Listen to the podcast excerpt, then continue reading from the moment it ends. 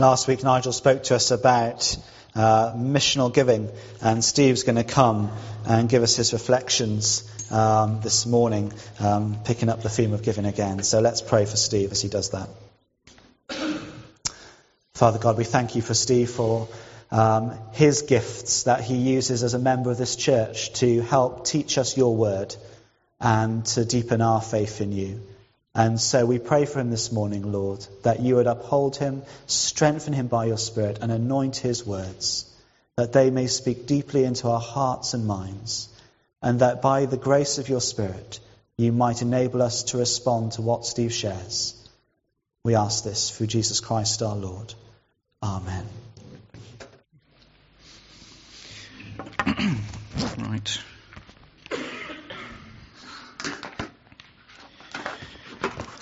just.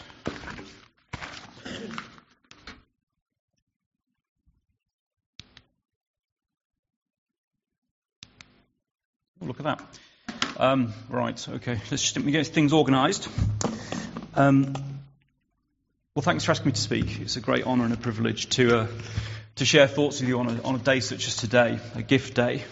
Um, and I ought to apologise. I always feel I ought to look more smart when I preach, but I have to be comfortable to be able to do anything. So that's why I look sort of slightly shambolic. But I, it's not through lack of respect, I can assure you. Um, and I really hope that I do an important uh, justice to such an important topic as this. And I hope that you find my words of interest. Uh, and if the talk raises any questions or concerns, I should be around at the end if anyone wants to talk further about these matters, because the passage we've just read it's quite confusing to understand and it involves quite a lot of interesting theology. So I'm not going to include much of that in the talk today, but if you wish to talk further, I'm available. And hopefully, through my words, you may feel encouraged to give generously to our church.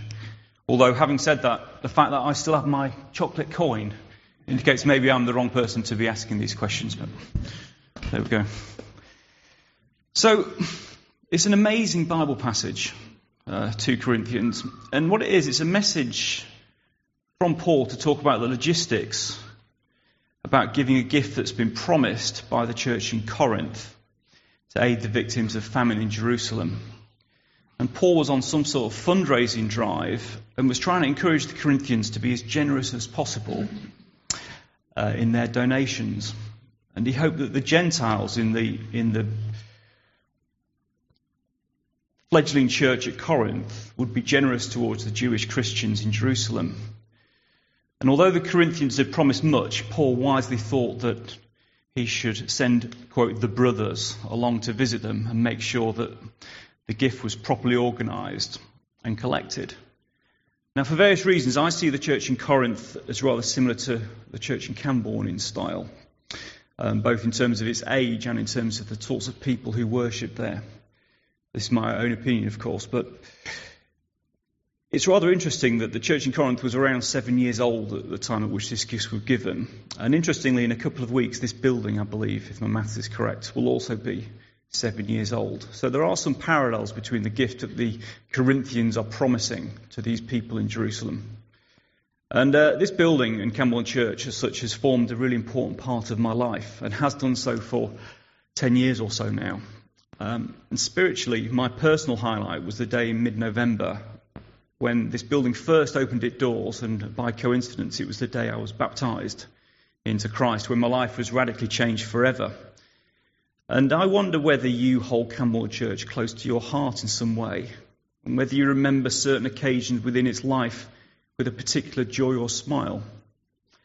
And I wonder what part Cambourne Church has played in your life so far, and what part it may yet play because our lives are individual threads which weave together right through the ages, right back to a man named Paul who was encouraging the young Corinthian church in its giving. Now, why was it giving? Well, it was giving because the inspiration from Jesus Christ, who had given up his life just a few years earlier as he took on the burden of our sin and changed things forever. And due to the dedication of Paul and the founders of the early church, and countless nameless Christians ever since, the story of the gospel has been successfully stewarded and preserved through periods of calm and periods of storm for centuries. And although the small town of Cambourne might seem relatively insignificant on the grand scale of history, we are still the hands and feet of Christ in this time and in this place, each of us sitting here. And that is an amazing responsibility. Imagine that. And as members of the church, we must look seriously at the best ways to preserve and promote God's word and the best ways to tend for his house and to care for his people. So, today's a gift day. It's a day in which we consider the question of how much time and how much money to offer in service and support of this church. Now, some of you may have very well paid jobs with little time to spare. Some of you may have no job, such as myself, or a poorly paid job with, with more time on your hands. But most likely, I suspect, is that you are all overworked and underpaid with no slack in either time or money. Indeed. So, Given your varied circumstances, it seems to me to be terribly impolite to ask for your money or time. Because I think maybe I just don't have the fundraiser's gene that enables me to do that without feeling some British embarrassment. And I'm definitely not going to follow the TV evangelist route of saying give till it hurts, which is flawed in almost every aspect and every regard. So there really won't be a hard sell here. So I do want you to just sit comfortably and listen. The thing that I do feel comfortable about talking to you about is the Bible.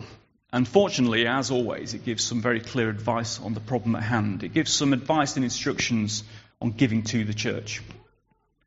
Now, the Old and New Testaments are at odds with each other concerning giving. There are grave clashes because their styles and ways are very, very different. And I think I'd like to start with the Old Testament because what I first want to do is to challenge a really huge myth about giving to the church, which seems around today. It's a myth which often leads to guilt on people who don't give 10%, or smugness on people who drop into the conversations the fact that yesterday, of course, managed to give 10% in tithes. So, this is a myth. Right? That slide is very clear because I want this point to be very clearly made. You are not asked to tithe 10% to charity anymore, okay? If you were a Jew a couple of thousand years ago, yes, that would sort of be true. But today it's not true. It's a myth. Okay? It's a myth that's been preserved for various reasons. The primary one being it meant that the early church bishops, many of whom were corrupt, became very, very rich as a result of this. But there is no compulsion upon you to tithe today. Okay? There'll be a series of slides which essentially will make you convinced you don't need to give anything to the church. But don't worry those who are concerned about the money factor, because we will get onto that uh, as, we, as we go on. Now, why is it a myth? Well, first of all, there's no requirement in the New Testament at all to tithe, neither directly nor implied, because Jesus didn't require it. Paul doesn't ask for it. Uh, nobody does. And if you think about it, if there was one person in the New Testament who would ask for tithing if he could, it, I think it would be Paul. I think it'd be the sort of thing he would demand if it were appropriate. But Paul is simply saying, just give what you feel right about giving. And the second reason it's a myth is because actually the Old Testament tithe wasn't actually 10% anyway. It was actually much, much more than that. So here's a little picture. I'm not sure how much of it you can see, but here's your field at the bottom, right? And of your field, 10% had to be given to the poor. Okay, there's the poor person at the bottom being given his 10%. Very terrible joke saying would you like to claim gift aid on that as the beggar receives his loose, loose change? because these days we seem to focus so much on the logistics of finance. Um, the second thing is what's called the Leviticus, or the Levitican, or something similar tithe, which went to looking after the church and the people who ran it. And this was historically founded in the fact that when the Israelites took over Israel, or the Jewish people, the Levites weren't given any land. So they had no means of production. So roughly a twelfth of the population had no means of production. So in terms of sharing, the other people provided for them. That's where this tithe comes from. And the third was a festival tithe, which, um, as far as I can work it out, was just an excuse to have a gigantic feast at the end of every year. So feasting was very important. And a lot of money was set aside to ensure there was enough beef and meat. Ken's going to smile at this point at the feast at the end of the year. Now, this was 30%. Okay, so if you want to tithe like the Old, uh, the Old Testament people did, 30% is the figure to which you should be aiming instead of 10. And of course, many of the Jews couldn't actually meet this without extreme hardship, especially once the Romans came around with their taxes.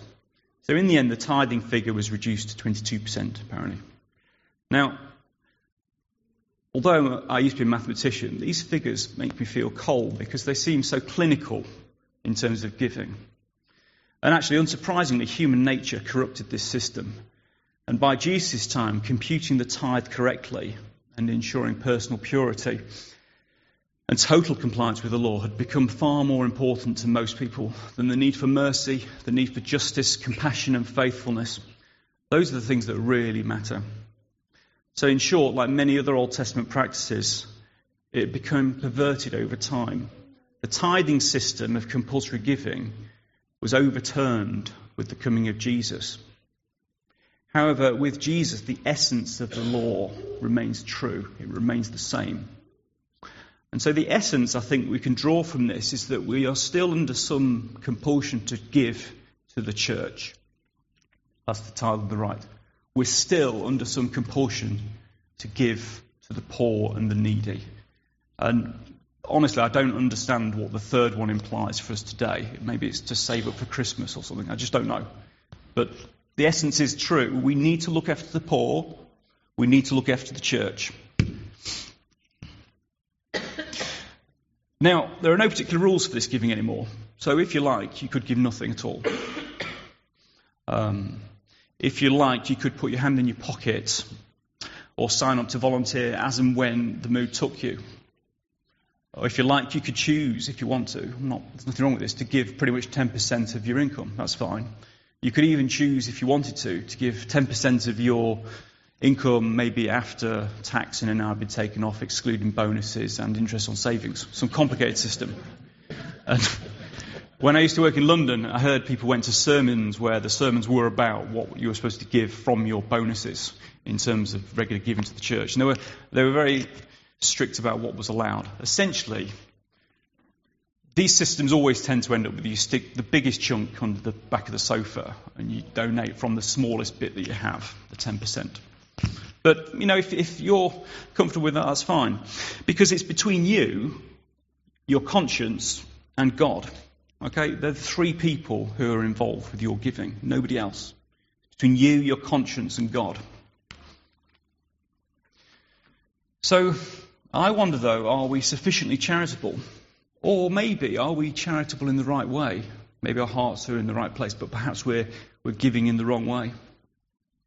Oh, we've got a TV there. That's good. Um, so I think the church loses out, actually, compared with the poor and needy, because here are some sick and needy people, and it tugs at your heartstrings. You see an image like this and you want to help, you want to ease their suffering. Where, I'll explain this slightly obscure picture on the right, but the church sort of is less emotive. Okay? There's less reasons you'd look at the church and out of compassion choose to give. You know, you need your give to various charities if there's been a hurricane, a tsunami, people starving, refugees, and this is good. Okay? There's nothing wrong with this. But there are very few situations where you do a knee jerk giving towards the church.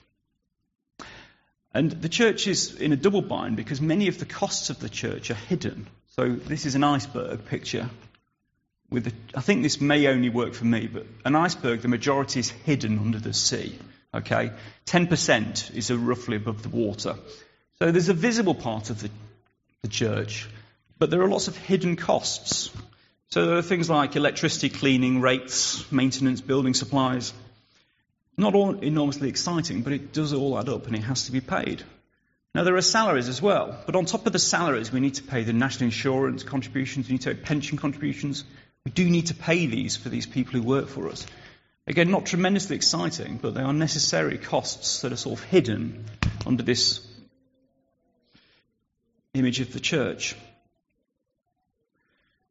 Now, it's worth pointing out, though, that the salaries of the church staff, although it's costly to fund, it seems, this is another problem because you can give 10 quid to water aid and someone gets a drink and it's a good thing. If you give 10 pounds towards a salary, it doesn't really go very far.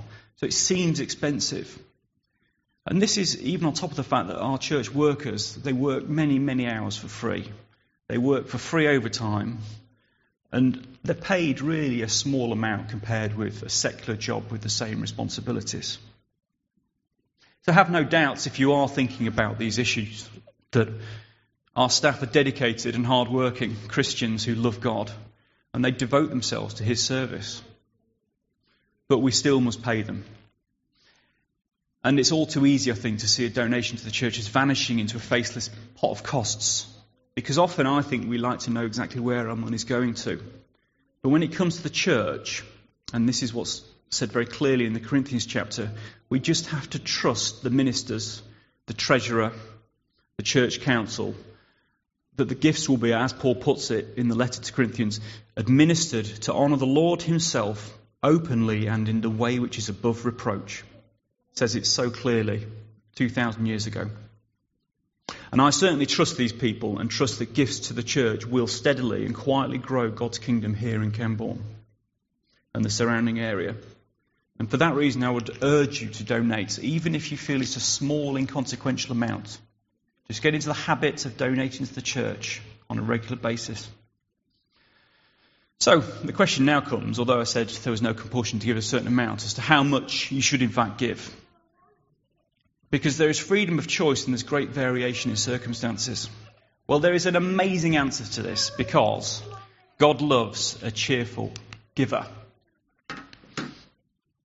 I consider this to be one of the most amazing statements in the whole Bible. And I don't say this lightly. And why is this, you might think? Well, it turns out there are very, very, very rare instances where we're explicitly told in the Bible what God actually loves. Did you know this? We're told God loves the world, or his world. We're told God loves his son. We're told God loves you, okay? All of you. You people, God loves all of you. We're told this explicitly. And he also loves a cheerful giver. And I look very carefully, and there are no other examples in the Bible where we're told God loves a specific thing. I checked it carefully. So, what does this mean? Well, it means that you better give cheerfully. That's what it means. it's that straightforward. If you're told God loves something, it's a really good idea to do it. Okay? So, he wanted to give cheerfully. So, I don't want you to give money or time that you don't want to give. Okay? Don't give money or time which will lead to stress, unhappiness, or hardship. Don't give, don't, don't give it. I know I said at the beginning this wouldn't be a hard sell, but this is perhaps the easiest sell. I'm just saying don't give anything that will stop you being cheerful.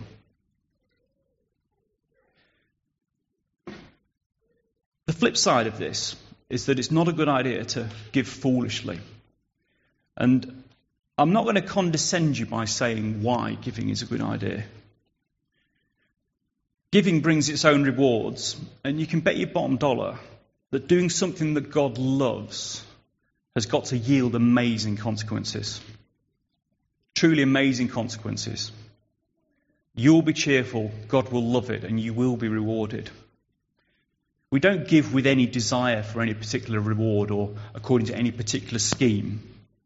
But this will simply make the rewards that we receive back even sweeter. And so now it is down to you, your conscience, and God. What are you going to choose to give in terms of time or money? And what I'd like you to do, I invite you to reflect for a minute or two on your strengths, your capabilities, what you have available, what you could make available, how is it that God is talking to you in a way He wishes you to give towards our church? So I've put together um, a series of images concerning giving and cheerfulness, okay? And so what I'd simply like to do is for a minute or two, in silence, I'd like to just reflect, you, your conscience, and God, about you and your giving. Perhaps some of these images or quotes will inspire you in a certain way.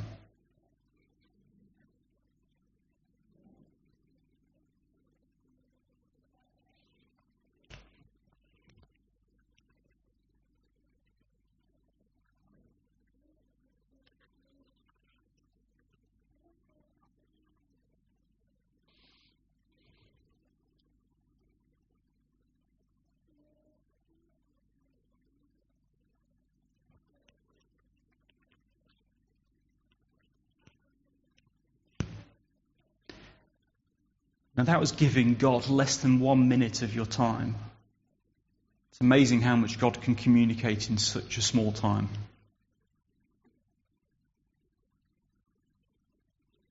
I hope this has made you think in some way. And just to conclude, at the start of my talk, I referred to my baptism. And as I considered the themes behind this topic, I, I wondered how things would be different if Cambourne Church had not been successfully planted. Would I be a Christian? Would I have survived some very difficult times intact without the fellowship of the church and my faith? Would I know the peace of Christ? What would have happened to all of the other Christians in Cambourne? Would they have travelled in and out of Cambridge or St Neots to other churches, taking their friendship, fellowship, and community building skills with them? How would the schools and the Vines in particular have evolved without a strong official Christian voice on the governing bodies? What would have become of some of the young people in Cambourne who have been helped for over a decade by dedicated members of our congregation and our youth and family workers? What about Cafe 19? Imagine that that wasn't there the Cavendish Court Fellowship Group, Parent and Toddler Space, 3Cs, and all the other groups which bring fellowship and companionship to anyone who wants it and rooted in this church. How about the more recent developments of the parish nurse and the food bank? Would there have been the passion and supporting structures in place to have seen these wonderful initiatives through without the church? How about the Catholic Church, which has thrived in this space? And what about our partner charities and the prayers that have been offered? Heartfelt pleas for help, peace and intervention, prayers which have been offered week in, week out without interruption. Prayers to say, Lord, you have gathered us in this place at this time to be your church. May all that we do and are build your kingdom. Can you imagine Cambourne without its church? Please, please help us to secure its future for the years to come, and most importantly, to help build God's kingdom on earth. Thank you.